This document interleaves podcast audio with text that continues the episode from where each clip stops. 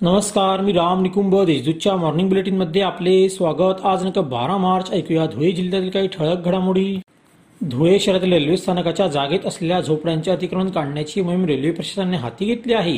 यासाठी चोख पोलीस बंदोबस्त तैनात करण्यात आला असून तीन दिवसात नवले पथवे ते दसरा मैदानपर्यंतच्या सुमारे सव्वाशे कच्च्या झोपड्या काढण्यात येणार आहेत अशी माहिती रेल्वेचे सहाय्यक मंडळ अभियंता श्री वाडेकर यांनी दिली. जुनी पेन्शन योजना लागू करावी या प्रमुख मागणीसाठी धुळे कृषी महाविद्यालयातील प्राध्यापक अधिकारी व कर्मचारी दिनांक चौदा मार्च पासून बेमुदत संपात सहभागी होणार आहेत. याबाबत कृषी महाविद्यालयाचे सहयोगी अधिष्ठाता यांना निवेदन देण्यात आले.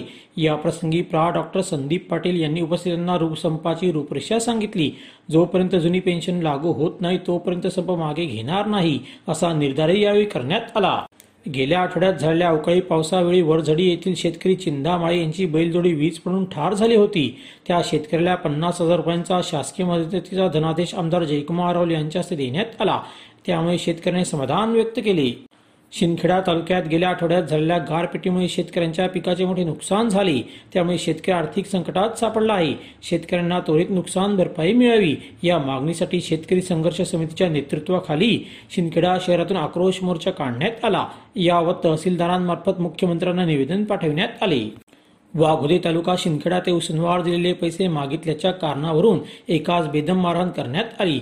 तसेच फाईटने पोटावर मारून आतडी फाडून जीव ठार मारण्याचा प्रयत्न करण्यात आला. या प्रकरणी दोघांवर नरडाणा पोलिसात गुन्हा दाखल करण्यात आला आहे. अशा त्याच्या ठळक घडामोडी सेसरात्म्यांसाठी वाचत राहा दैनिक देशदूत व त्याच्या भेट that W W W dot Deshdoot dot संकेतस्थळाला. धन्यवाद.